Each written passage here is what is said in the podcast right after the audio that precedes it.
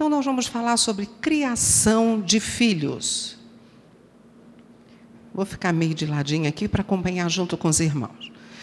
Então, nós temos o texto básico é: ensina a criança no caminho em que deve andar, e ainda quando crescer, não se desviará dele. Repitam para mim esse versículo.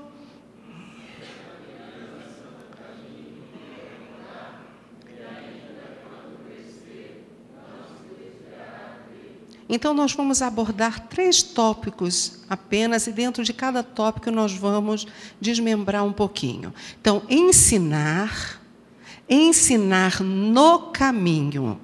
E a conclusão, ainda quando crescer, não se desviará dele. Essa é a promessa da palavra de Deus. Então vamos ver: ensinar, passar conhecimento, transformação de comportamento pela modificação de um comportamento anterior em um novo comportamento.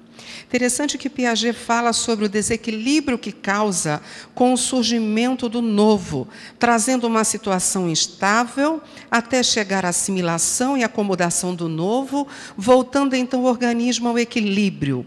Isso acontece todo o tempo e faz parte do dinamismo da vida. Então, educar é um eterno desequilibrar. Porque sempre estamos aprimorando com uma nova um, novo conhecimento, modificando o conhecimento anterior, trazendo um novo comportamento. Esse é o dinamismo da vida. Não há nada feito.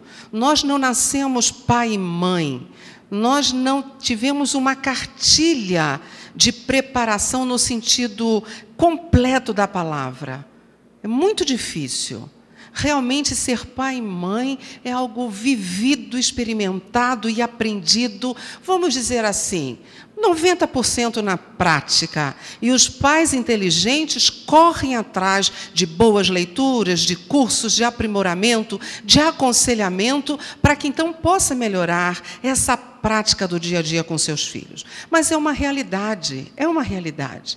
Por mais que até nos instruamos antes com boas leituras, por mais que sejamos é, profissionais do comportamento humano, quando o filho começa a chorar, a gente esquece da, te da teoria e fica desesperado igualmente a qualquer outro pai que não fez leitura nenhuma. Por que será? Porque o primeiro filho é o primeiro filho, a teoria é muito linda, mas quando você olha para o bebê e ele chora, você desespera, você não sabe o que, que é. E corre para o médico e vai, e às vezes não foi nada, foi uma cólica um, chazinho resolveria, não precisaríamos passar a noite inteira com o dedo no nariz do filho para ver se ele estava respirando, porque ele chorou. Então, por mais que tenhamos leituras também, a prática é algo muito mais forte em relação aos nossos filhos. Nós temos ali também que a palavra de Deus fala sobre isso, quando fala desse dinamismo, não é? Dessa mudança de comportamento. A gente sempre está deixando o velho para prosseguir então, as coisas vão passando e a gente vai aprendendo coisas novas e nós vamos modificando o nosso comportamento. Aonde devemos buscar sabedoria para ensinarmos aos nossos filhos? Em Deus. Tem alguma dúvida? Há uma outra fonte que a gente possa recorrer? Não há. Deus é o nosso modelo, ele se apresenta como Pai inúmeras vezes para ilustrar seu cuidado conosco. Precisamos buscar em Deus e em Sua palavra o conhecimento e a sabedoria, o entendimento e aperfeiçoar em nós a capacidade de sermos pais. Quem tem falta de sabedoria? Oh, gente, que maravilha, não é? Peça a Deus que a todos dá. Nós temos, então, uma coisa interessante com a questão dos filhos. Outro aspecto que gostaria de abordar é: os filhos complementam a família. Um dos maiores privilégios que Deus dá ao homem é de gerar filhos à sua semelhança. Os filhos são formados de forma maravilhosa. E no Salmo 139 nós temos um texto belíssimo que fala-nos sobre isso. Temos que ter consciência que os nossos filhos, cada um deles é formado de forma artesanal pelas mãos do Todo-Poderoso. E esse Deus que é todo conhecimento onisciente, este Deus que está presente em todo lugar, onipresente. E em João 34, 4 diz-nos: O Espírito de Deus me fez e o sopro do Todo-Poderoso me dá vida. Que espetáculo, né? Ter filhos. É um dos milagres mais lindos da vida.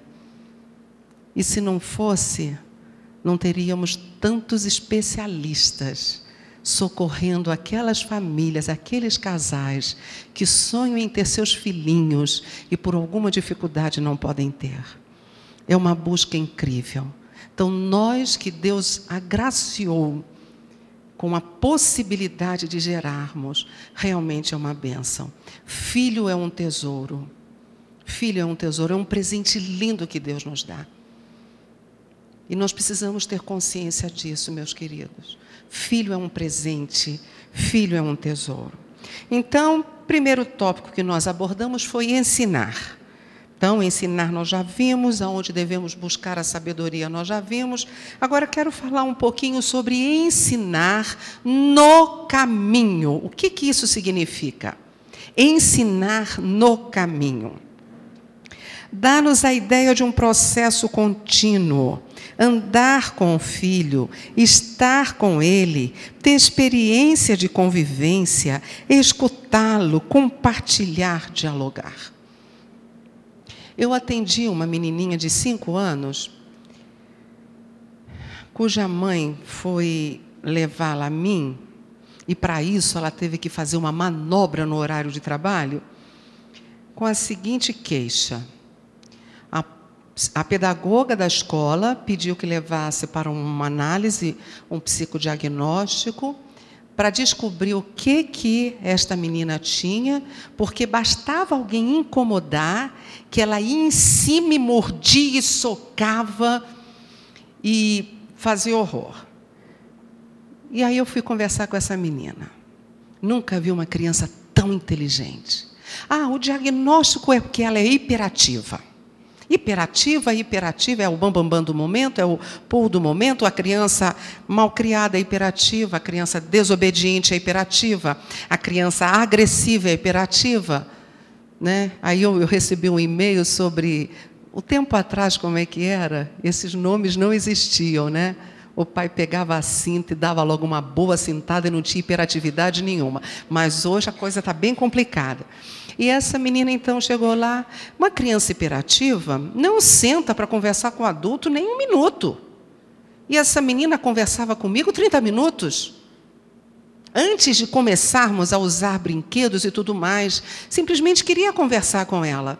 E ela conversava coisas interessantíssimas. Aí eu pedi para ela fazer um desenho. Aí ela fez um desenho. Ela desenhou um apartamento, ela na janela e lá do outro lado, três crianças com arma na mão, atirando numa pessoa no ponto do ônibus. Eu fiquei assim, me explica aí, que desenho é esse? Ela falou assim: não, lá da minha casa eu vejo. Eu vejo. Agora, essa criança passava o dia inteiro sem os pais, o dia inteiro a babá que cuidava, a babá que buscava, a babá que levava, vinha no carro próprio da escola, né, mas esperava lá embaixo. E a última era assim: se a babá não desse o iogurte que ela queria, ela dava um chute na canela. Então não ficava mais babá na casa. E aí eu comecei a conversar com ela. Ela me disse que tinha muita saudade da mãe. Aí eu chamei a mãe para conversar. Olha, eu não vejo hiperatividade na sua filha. Eu vejo na sua filha uma carência profunda de vocês. Mas, doutora, eu já expliquei para eles que esse sacrifício é para dar tudo que nós não tivemos. E eu falei: o que sua filha precisa não é isso que vocês estão pensando. Então, ensinar no caminho não é simplesmente dar as coisas para os seus filhos, suprir de tudo que eles precisam. mas é estar com eles, é conviver com eles, é ver as levadices que eles aprontam. Né? E eu prometi para o Jonatas que eu não ia contar nada deles hoje. Então eu vou pular essa parte. Então, estar ensinar no caminho é isso, é caminhar com a criança no dia a dia. Ah, Jussara, então você acha que a mãe não deve trabalhar, o pai? Se olha, eu tenho uma bandeira.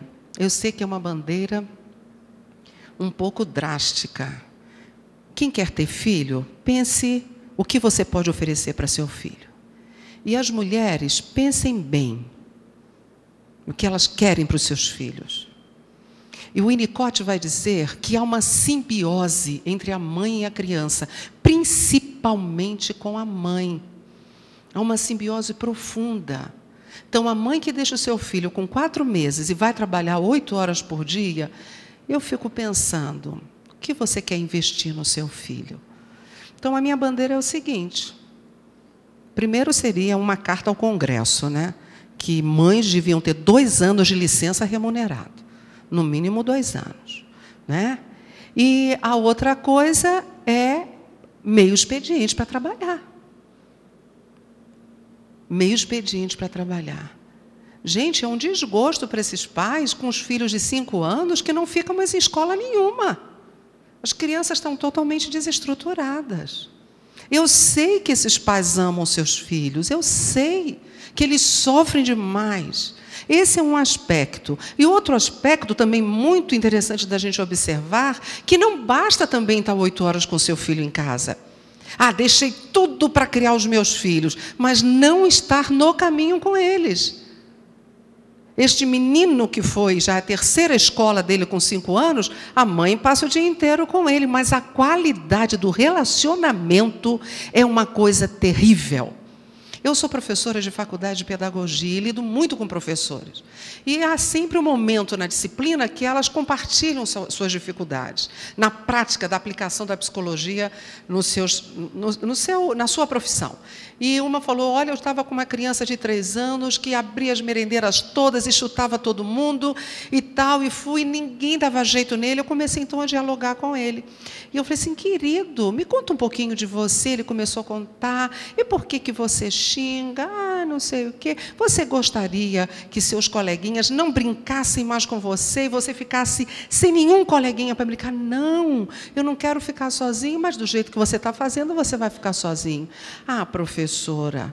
Eu não sei por quê, porque na minha casa o meu pai enche a minha mãe de paulada.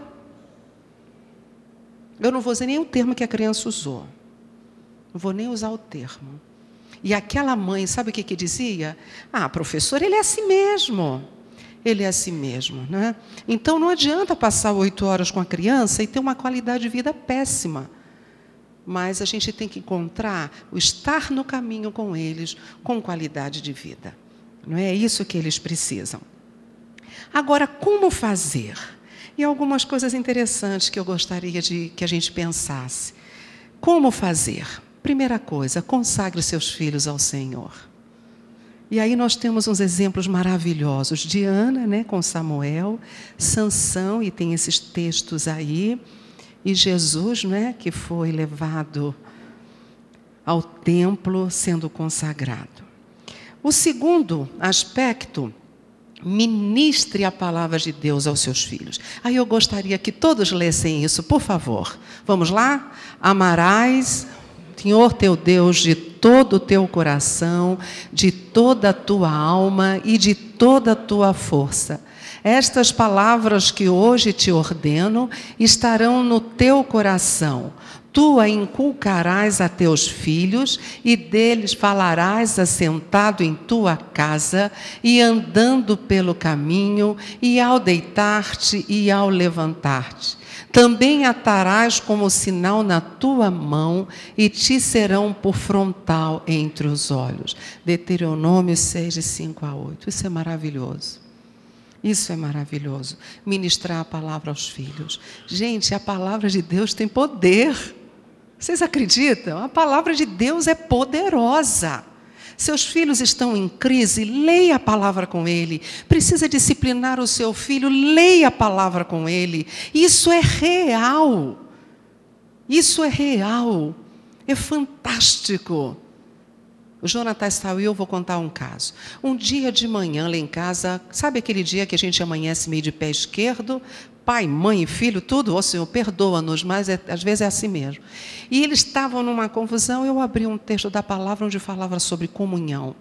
Eu peguei o filho mais velho, por favor, querido, leia agora na hora do café, bem alto. E ele começou a ler.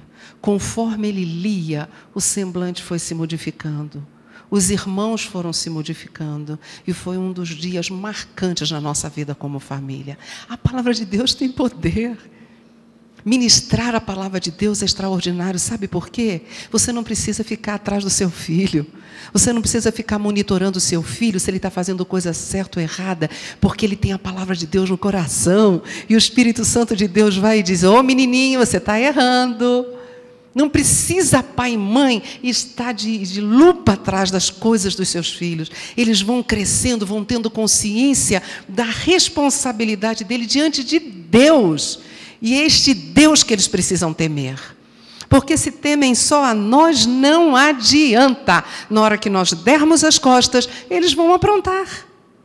Mas se eles temerem ao Deus dos deuses, o Todo-Poderoso, eles, quando forem querer aprontar alguma coisa, o Espírito Santo de Deus vai estar ministrando ao coração deles. Então é a palavra de Deus toda hora. É uma casa cheia de louvores. É amanhecer o dia louvando, agradecendo a Deus. Há pessoas que amanhecem o dia reclamando e as crianças estão ouvindo. Que evangelho é esse que não transforma os da minha casa? Que já levanta o dia brigando. Temos que levantar louvando, meus irmãos, agradecendo a Deus, ministrando a palavra de Deus na nossa casa. E é meio complicado isso, que parece até que a gente tem síndrome de Poliana, né? Tá tudo bom, tá tudo bom. Mas não é isso. O que a palavra de Deus diz? Que apesar de todas as coisas, nós devemos agradecer. E em todos os momentos nós devemos agradecer. É complicado. Agradecer quando tudo está bem é muito fácil. Mas dizer, Senhor, eu não estou entendendo nada, mas eu te louvo. Então, ministre a palavra de Deus aos seus filhos. Outro, outra coisa interessante, precisamos transformar nossos filhos em discípulos de Cristo. A primeira igreja que eles encontram é a nossa casa. É a nossa casa. Sede, pois, imitadores como sou de Cristo. 1 Coríntios 11, 1. Um amigo nosso, crente em Jesus Cristo, dirigindo em Salvador, um carro deu uma cortada nele. E ele pegou, disse alguma palavra não muito bíblica. O filho de seis anos virou para ele e falou assim: Meu pai, que palavra é essa? Um palavrão? E ele, oh, meu filho, me desculpe, eu fiquei nervoso. A pequenininha que estava atrás virou e falou assim: dois anos. Ainda bem que eu só falo palavrinha. Gente, sede, pois, meus imitadores. Como é que o filho vai imitar o pai? Depois, para ser um motorista paciente. Tem algum curso aqui, pastor, para homens, para direção? Assim, homens motor... Ô, oh, pastor, os... até os crentes, não é, pastor? Eu queria entender por que, que os homens ficam tão nervosos na direção do carro. Eu não consigo. Eu penso assim que é só o lá de casa. Aí eu vou no outro carro, excluindo meu cunhado. Meu cunhado, de jeito nenhum. Mas os outros, meu pai só muda de endereço. Não sei, minhas irmãs, eu estou falando alguma coisa errada? Talvez aqui os de Brasília sejam melhores, né? Que esse trânsito melhor deve ser isso. O temor a Deus traz paz e segurança para os filhos. No temor ao Senhor tem um homem forte amparo, e isso é refrigério para os filhos. Que maravilha! Ver o pai e a mãe passando por problemas e louvando a Deus. E lá adiante, quando o nosso filho experimentar alguma dor, ele tem um modelo: não, meu pai e minha mãe foram vitoriosos, eu também serei. Então, um forte amparo para os nossos filhos. A vida em Cristo deve motivar os nossos filhos e não desanimá-los. Pais, não irriteis aos vossos filhos para que não fiquem desanimados. E aí nós poderíamos ver algumas coisas né, que nós irritamos os nossos filhos. Quem pode me ajudar? O que, que você irrita seu filho? Quem está falando que eu não estou conseguindo ver? Ah, por favor, fale bem alto para todo mundo ouvir.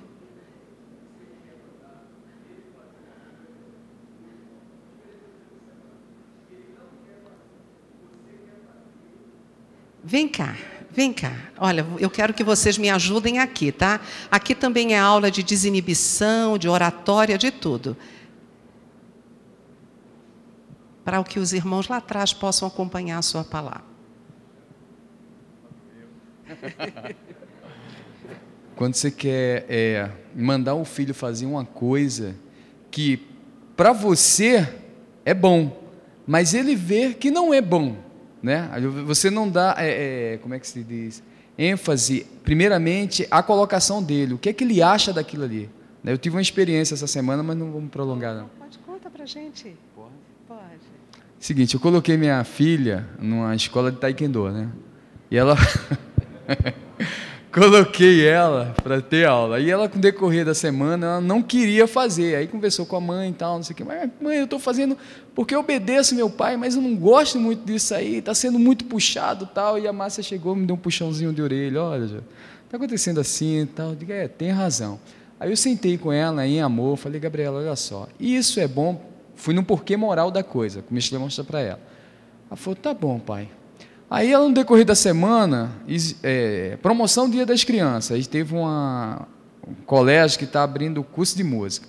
Aí eu botei lá e ela já tinha muito tempo querendo fazer esse curso. Aí eu falei assim, pô, fazer curso de música, aí dei a tabelinha para ela, Gabriela, coloca aí tuas prioridades. Aí ela colocou lá, canto, violão e piano. Eu falei, canto? O que, que tem a ver canto com isso aí? Pô, mas não é isso que eu estou querendo, tal, não sei o que. Aí Márcia, já tu vê direitinho? Eu falei, é. Canto. Aí fui na escola, meio contrariado, fui até a escola. Cheguei lá, vem cá, quanto é que é esse valor? Aí isso aqui, eu falei, caramba, eu paguei esse valor aqui para fazer canto. Mas é aquilo, eu parei, caramba, peraí, eu quero que ela faça isso e ela, por amor, está fazendo por mim. E eu não quero abrir uma exceção de um valorzinho para fazer isso em amor a ela. Quer dizer, eu parei assim, caramba, e fui lá, Fiz a inscrição, combinamos em acordo eu e a Márcia, fizemos a inscrição em amor a ela. Mas a mim, eu até falei para ela essa semana, cheguei, pô, Gabriela, vou fazer a tua inscrição, mas olha só, Gabriela, eu não concordo muito, ainda que ainda bobagem, não concordo. Ela falou, é, pai, mas eu também não concordo muito em fazer taekwondo e em respeito eu estou fazendo ao senhor, 12 anos. Aí eu falei, caramba, o que é que Deus está fazendo na minha vida, né? Maravilha, merece palmas, não merece? Hum. Ô, gente, é isso aí. A gente pode ter uma convivência com os filhos muito boa.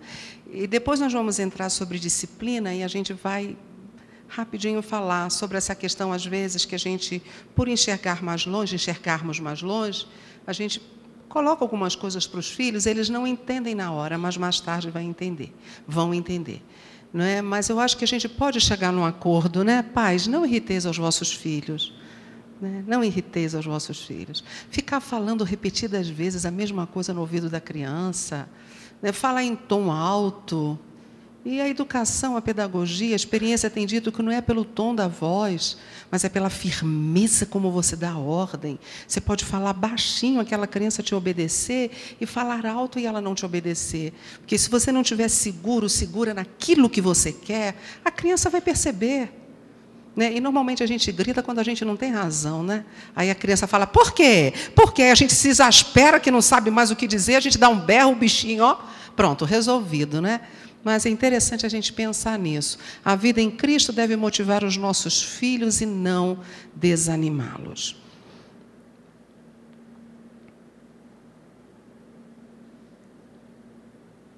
Adiante, instruir aos nossos filhos. Andrew Murray escreve o seguinte em seu livro, Os Filhos para Cristo: Instruir é mais que ensinar. O ensino faz a criança saber o que fazer. A instrução influencia e certifica que o faça.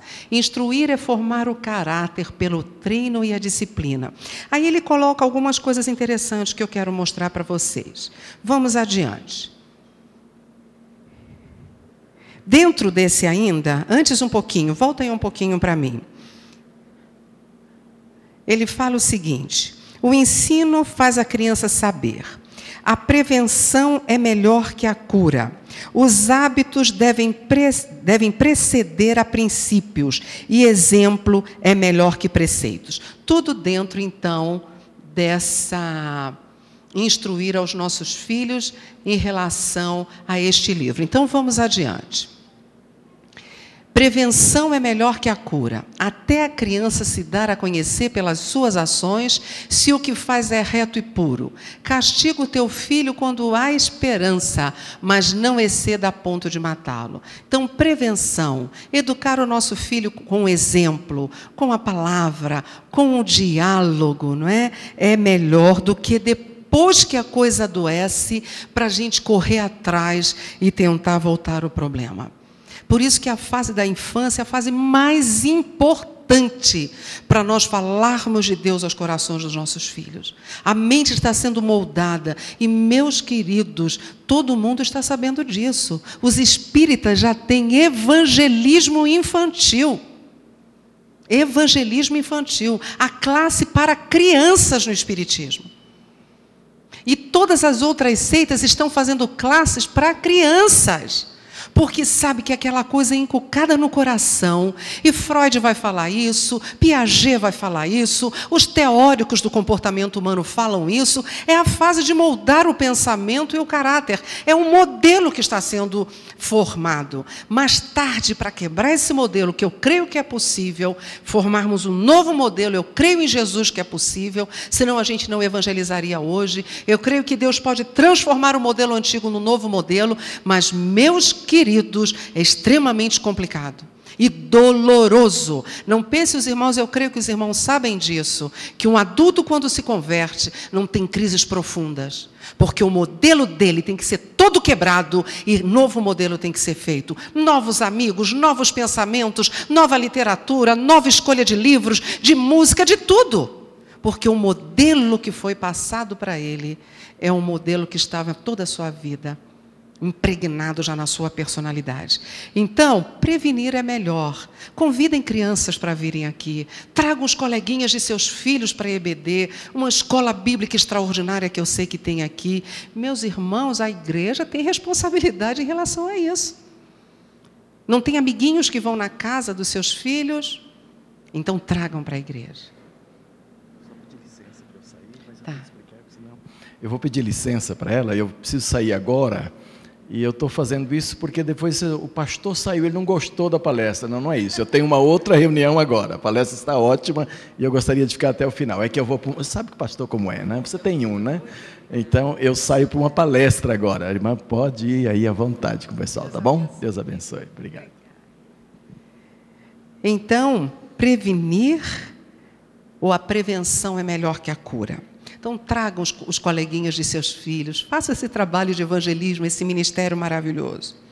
Outro, hábitos devem preceder a princípios.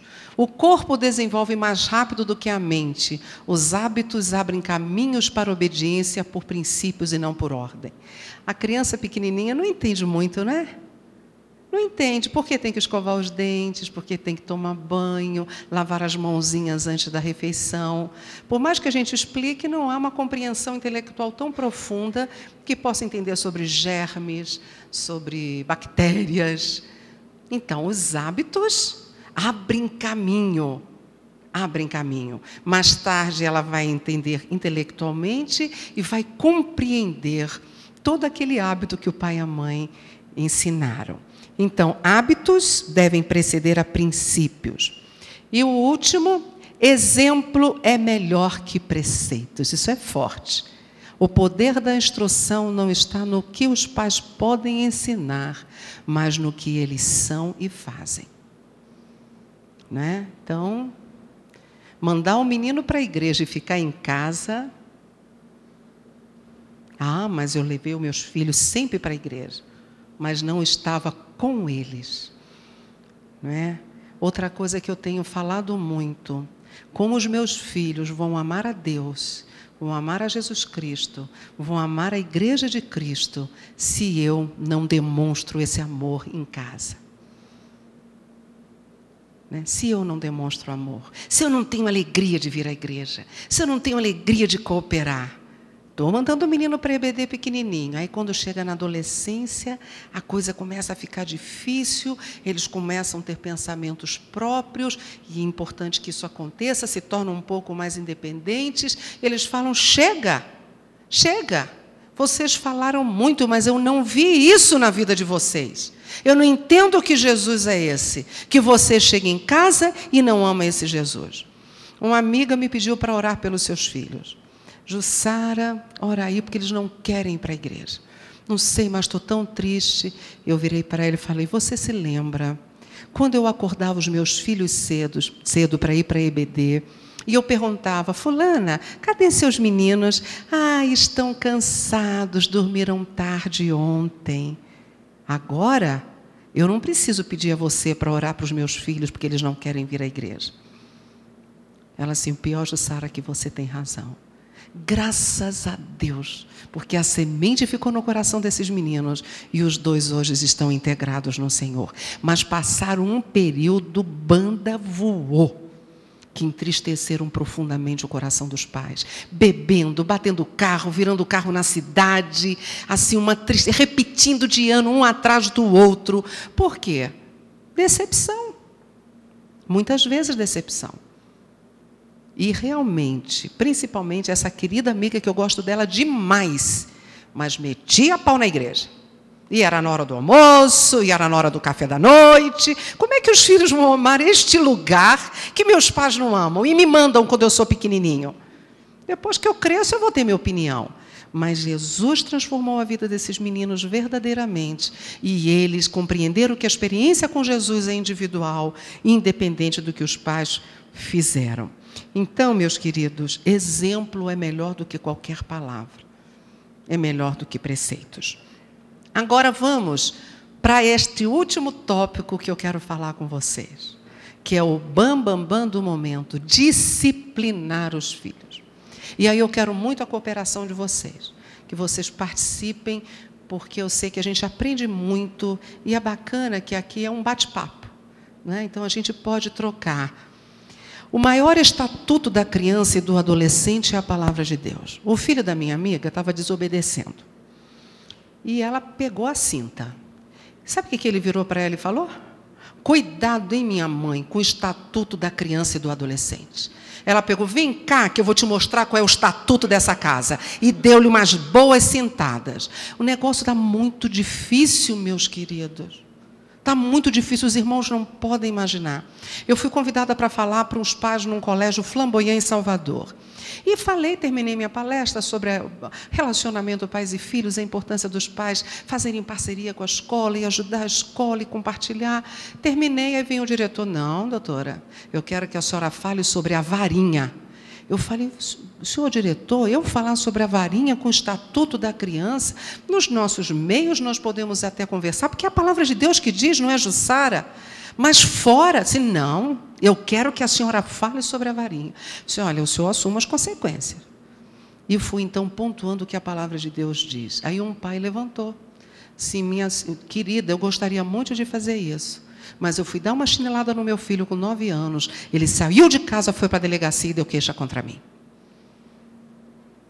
Olha que coisa, olha, olha o que, que o diabo fez. E eu não sei bem direito o que, que foi no Congresso, se já passou isso, que não pode tocar na criança. não sei se passou. Não passou, não?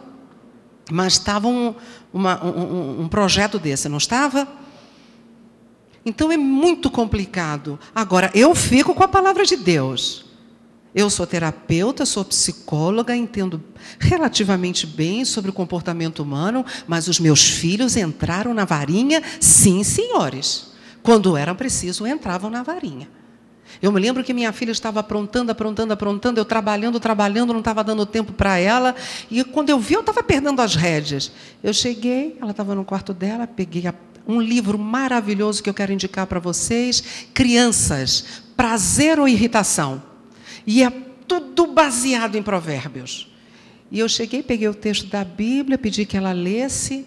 Quando acabou de ler, ela falou assim: Mãe, você vai me bater, não vai? Oh, querida, que bom que você entendeu. E aí eu dei-lhe umas cintadas. Sabe o que, que aconteceu? Foi para o nosso colo me beijar depois.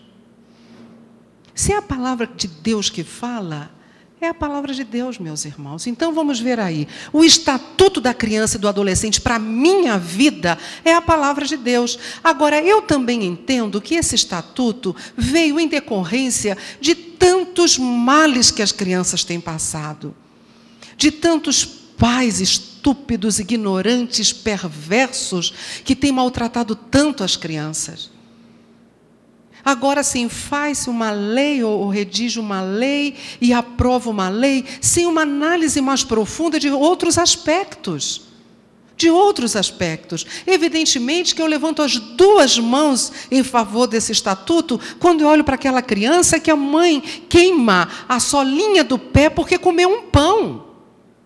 Quando um pai desloca a clavícula de uma criança. Evidentemente que eu aprovo integralmente uma lei como esta. E aí, aí tem que entrar punição mesmo. Porque isso não é disciplina, isso é violência. Mas não há uma explicação paralela a isso. Eu escutei de um pregador contar a história de uma senhora que foi chamada no juizado da sua cidade do interior, fato verídico.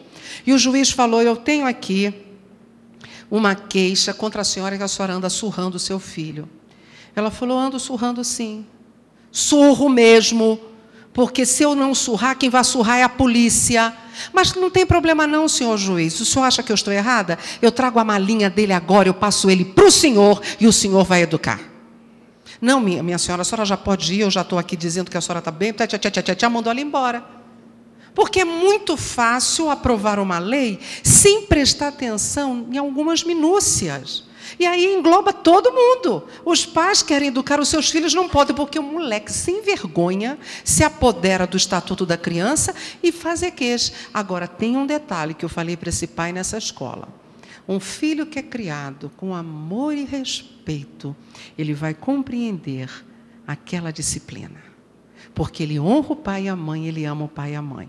Mas precisa haver essa história de parceria, de diálogo, de amizade entre pais e filhos.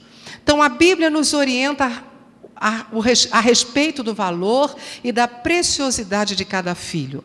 Disciplinar os filhos é bíblico, por isso não devemos temer o que os outros dizem sobre disciplinar os nossos filhos. Provérbios 22, 15 diz: A estultice está ligada ao coração da criança. Mas o que, meus irmãos? Vocês podem falar bem alto isso? Agora, a vara da disciplina, eu creio nela literalmente, mas ela também pode ser um símbolo. Para alguns filhos, você colocar de castigo resolve. Impressionante. Para outro filho, basta você olhar. Então, cada pai, cada mãe conhece o seu filho. E ele sabe. Ninguém vai dando varada em criança porque a Bíblia diz que é para dar. Não é isso que está se dizendo ali. Cada criança é uma criança.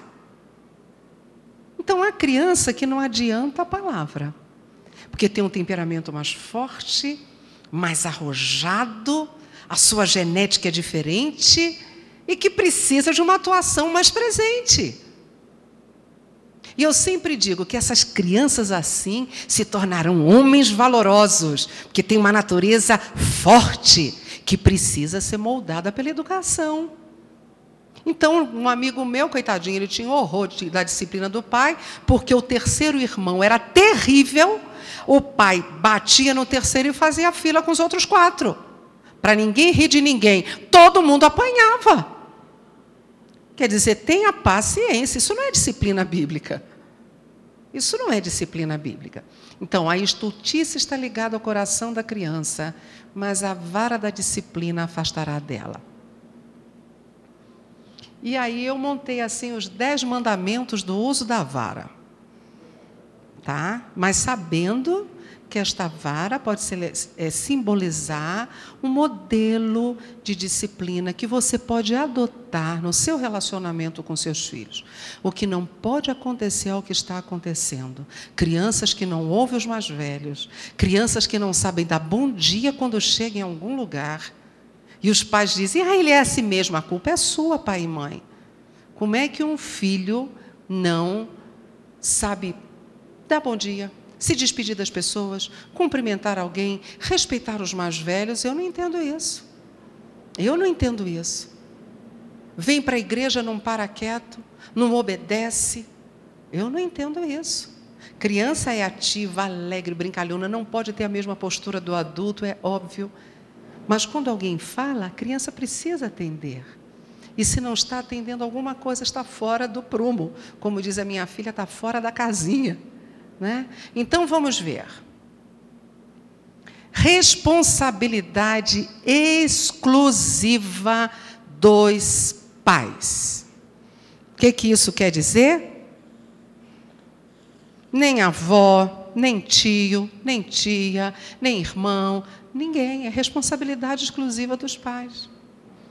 Dos pais, do pai e da mãe. Segundo, quem ama, disciplina. Quem ama disciplina, ama o conhecimento. Mas o que aborrece a repreensão é estúpido. A vara e a disciplina dão sabedoria, mas a criança entregue a si mesma vem a envergonhar a sua mãe. Né? Envergonhar a sua mãe.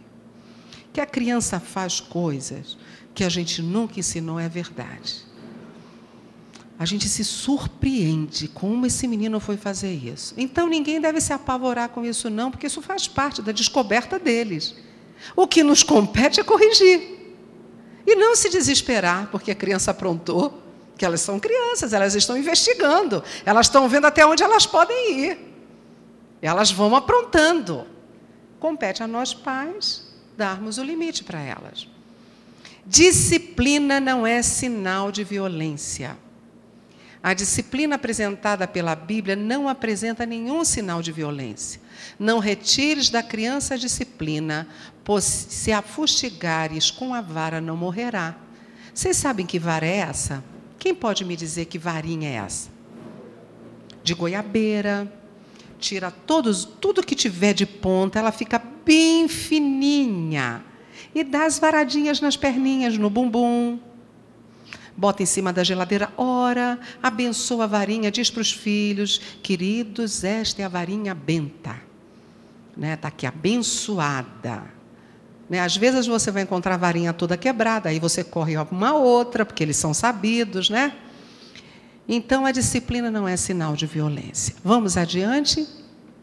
Devemos disciplinar nossos filhos como o Senhor nos disciplina, sabendo que ela produzirá frutos de paz e justiça. Que coisa maravilhosa, meu Deus. Que coisa maravilhosa. A disciplina inicia-se desde cedo. O que retém a vara aborrece a seu filho, mas o que ama, cedo disciplina. Cedo, gente, é cedo. Bebezinho já começa a disciplinar. Sabia que bebezinho de oito meses já começa a dizer o que ele quer? Já tranca o dente quando não quer comer? Já cospe quando não gosta? Já faz birra? Oito meses. Dá tapa na mamadeira se está brabo? Aqui está dizendo aí, ó, inicia-se desde cedo. Sexto, toda disciplina deve levar a criança ao arrependimento, confissão do pecado e apropriação do perdão de Deus, dos pais e de qualquer pessoa que tenha sido atingido pela sua atitude errada. Não é só disciplinar a criança, mas é conversar com ela, é orar com ela, é beijá-la depois da disciplina, é levá-la ao arrependimento, mostrar o quanto doeu o que ela fez, quanto magoou, e a criança vai então tendo responsabilidade com as suas atitudes. Peça desculpa. A minha filha dá aula para umas crianças à tarde, e uma coleguinha brincando com a outra derrubou e a outra machucou o joelho. No dia seguinte, a outra chegou mancando e a coleguinha então virou para ela e falou assim: Puxa, foi porque eu te empurrei ontem? Foi? Ela falou: Foi. Ela virou para a coleguinha e falou: Me desculpe. Me desculpe. Uma tem sete, outra oito anos. Me perdoa. Aí a minha filha conversou que não era para empurrar a colega. Então, toda disciplina, seja no diálogo, tem que levar a criança ao arrependimento e a pedir desculpas a quem ela ofendeu. Esse papo, isso é coisa de criança, não pega, gente. Tem que ser na linguagem da criança, mas ela entende na sua linguagem quando ela fez alguma coisa errada. A disciplina não deve ser em público. Mas, Jussara, o que, que eu faço? Eu estou num lugar e o menino não para. Leva para o banheiro do local, vai para um lugarzinho mais afastado e dá uma cochichadinha no ouvido dele ou dela. Se você não se comportar, nós vamos ter uma conversa muito séria quando chegarmos em casa. E aí tem que honrar. Normalmente isso resolve. Agora, não precisa gritar com a criança na frente dos outros, puxar a orelha, dar beliscão, isso não se faz. Isso é um absurdo. Puxar cabelo, falar palavras feias para as crianças, né? nada. Não humilhe a criança, porque isso não é disciplina, isso não é educação. De jeito nenhum. A vara deve ser usada no lugar apropriado, no local apropriado. Na perninha, no bumbum. Né? Aqueles que são adeptos, né? Porque eu sei de pessoas que acham um absurdo isso, encostar numa criança. Mas os que são adeptos, que entendem que pode usar, e eu, de forma nenhuma, estou trazendo nenhuma regra né, de dizer que você deve fazer isso. Não está aqui nenhuma pessoa nesse sentido. Eu creio, eu usei quando foi preciso, mas cada um é livre para disciplinar o seu filho dentro da sua metodologia. Né? estou apontando aqui algumas coisas sobre o uso desse instrumento que é bíblico. O diálogo deve estar presente em todo o processo do ato de disciplinar. Sabe por quê? Aí conversa com a criança. E por último, nunca deve se disciplinar com raiva. A raiva gera mágoa e ressentimento, isso não é disciplina. Raiva. Quantas palavras ficam no coração dos nossos filhos por muito tempo? E se eu perguntasse a vocês, tem alguma palavra que disseram para vocês que marcou a sua vida, vocês vão lembrar? Né?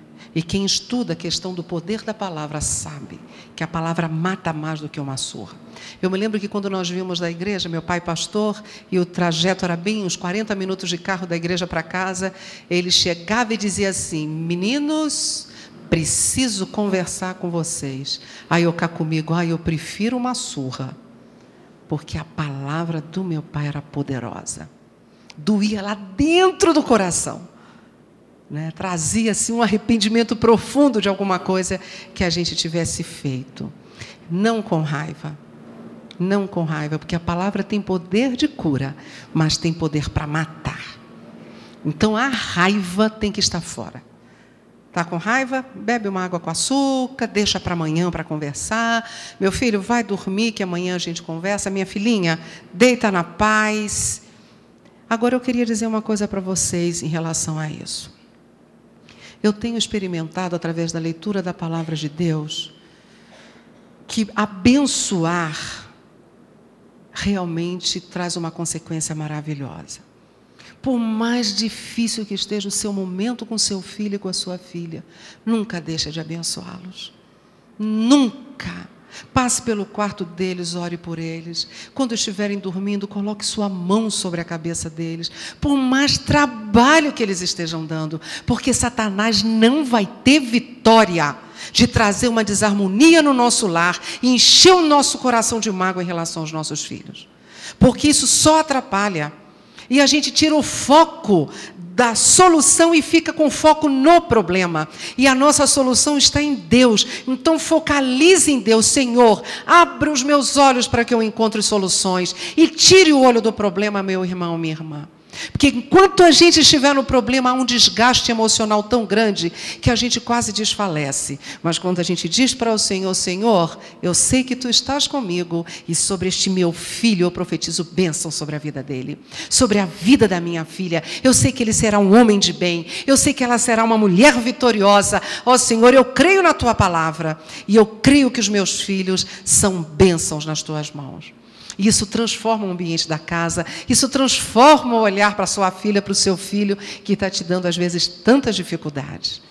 Abençoa o teu filho, não importa o que ele faça, porque o meu querido irmão, minha querida irmã, se Deus fizesse conosco o que nós merecíamos, mas Deus é misericordioso.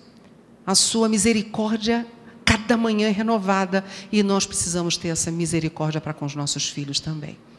E concluindo,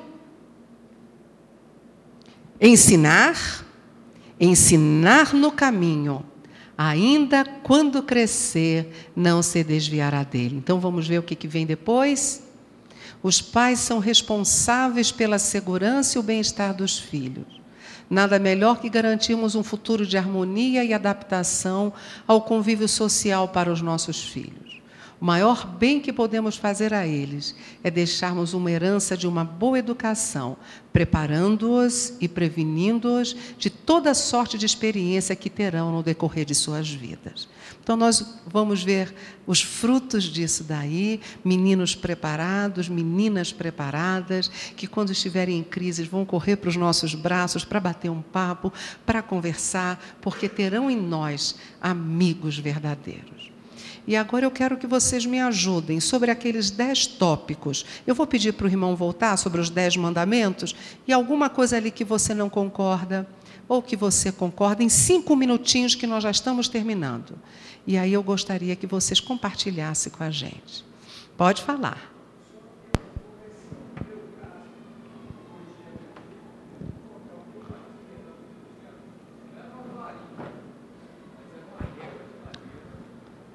Uma reguinha de madeira. É, uma réguazinha de madeira. Né? Porque a varinha, eu, por apartamento, não tinha como sair pegando varinha, mas era uma régua. E eu conversava com ela e eu batia sempre no bumbum. Falava antes, porque ela dava uma volta dentro de casa, respirava, saia orando, pedia sabedoria de Deus e dava umas varadas. Conversava, explicava para é, ela, mas eu não tinha costume de bater nem braço, nem perna, porque eu acho, a concepção, se você bater na perna ou num local que fica exposto, ela vai chegar onde é que seja, né? Alguém vai olhar, pô, tá marcado, teu pai te bateu, coisa assim parecida. Eu sempre batia na. na e é o lugar mais correto. E ficava vermelho, mas depois até passava. E aquilo é. que a senhora falou. Depois das varadas, eu chegava de joelho, orávamos junto, e aquilo sempre voltava um amor imenso, até um amor maior do que tinha. Depois das varadas, o amor aumentava. Com certeza. Uma conversa entre adolescentes do Colégio 2 de Julho de Salvador. E isso foi compartilhado por minha filha. Na segunda-feira, todas falavam contra a mãe. Mãe só muda de endereço. Todas falam, minha mãe não deixou eu sair, minha mãe mandou eu dormir cedo, minha mãe isso, minha mãe aquilo. Ah, mas a minha mãe não deixou, por isso que eu não podia. A minha mãe mandou eu fazer isso, a minha mãe mandou arrumar o quarto. E a minha mãe, a minha mãe, a minha mãe, e uma coleguinha afastada. Parou e falou assim: vocês não podem calcular como eu queria ter uma mãe dessa. A minha mãe nem sabe onde eu passei o final de semana.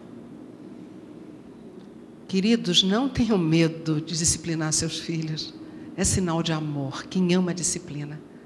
Quem ama a disciplina. Microfone ali para. Ah, já está aí.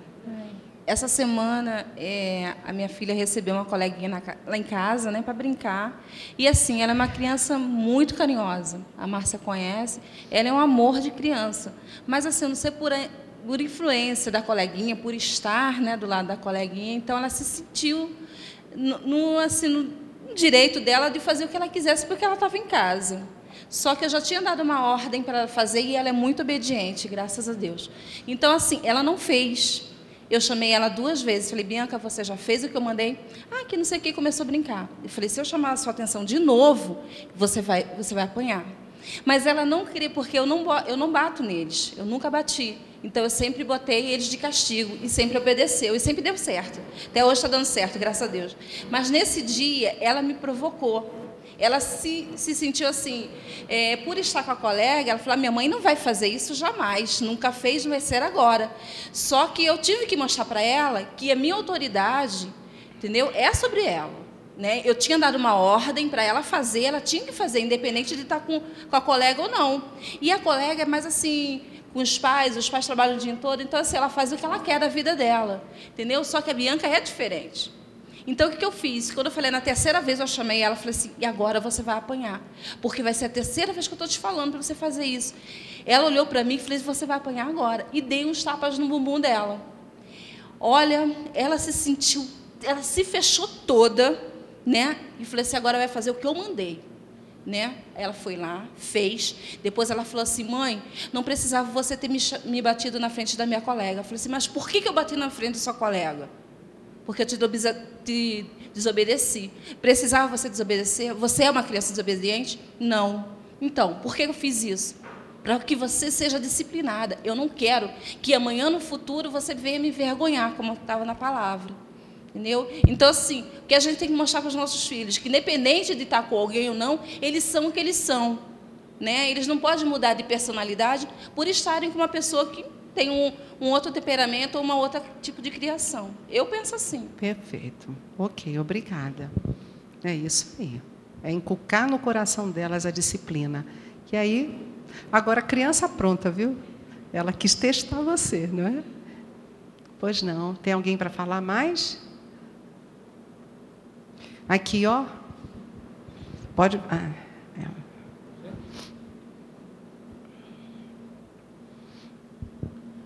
Eu queria mais um conselho da nossa professora no caso do item 10. Porque ali é complicado, porque algumas vezes que eu já bati na minha filha, foi com raiva. E aí aquele tempo que precisa ser dado para a raiva passar e voltar a disciplinar depois, aí vem um arrependimento, vem um, uma série é. de complicação. Então, aquele momento ali, eu, eu, poucas vezes que eu já agi, agi com raiva, sabe? Até a minha mulher diz, olha, eu temo quando você está com raiva que tenta é, disciplinar, que não é uma disciplina, né? É mais uma, uma revanche. Então me dê uma orientação, por favor. Deixa eu falar uma coisa para vocês. Tudo isso é treino. Há um, uma, um outro estudo muito interessante sobre é, competência emocional. E na leitura e nos estudos sobre competência emocional que eu é, quero sugerir a vocês que comprem, tem competência emocional de Dr. Ivone Boixá, competência emocional, a hora e a vez da competência emocional do Dr. Antônio Pedreira, tem Daniel Goleman, competência emocional. Então, ele vai dizendo que toda a nossa ação vem de um modelo. Você aprendeu a reagir assim. Então, quando as coisas acontecem, você reage. Então, o que nós precisamos fazer? É aprender novos modelos de reação. E não é fácil. Então, o irmão vai ter que fazer uma disciplina muito séria. Lembrar de hoje e na hora respirar fundo, contar até mil, passear na calçada, tomar banho frio, qualquer coisa. Mas é um esforço que o irmão vai ter no início. Aos pouquinhos, já vai se tornando uma prática, não dá lugar à raiva. Mas não é fácil. Não é fácil. Então, mãe, me socorre. É, mas é verdade. Porque nós estamos acostumados a agir assim. Então, sem pensar, né, a gente vai e tem a atitude que sempre tivemos. Mas graças a Deus que a gente está aqui para sempre renovar, não é? A nossa mente, como em, a gente lê em Romanos, renovando a nossa mente através do conhecimento. Graças a Deus. Seis e meia, eu acho que a gente vai ter que parar, mas a gente vai parar cantando. E eu quero que a gente cante alguma coisa relacionada com que a gente.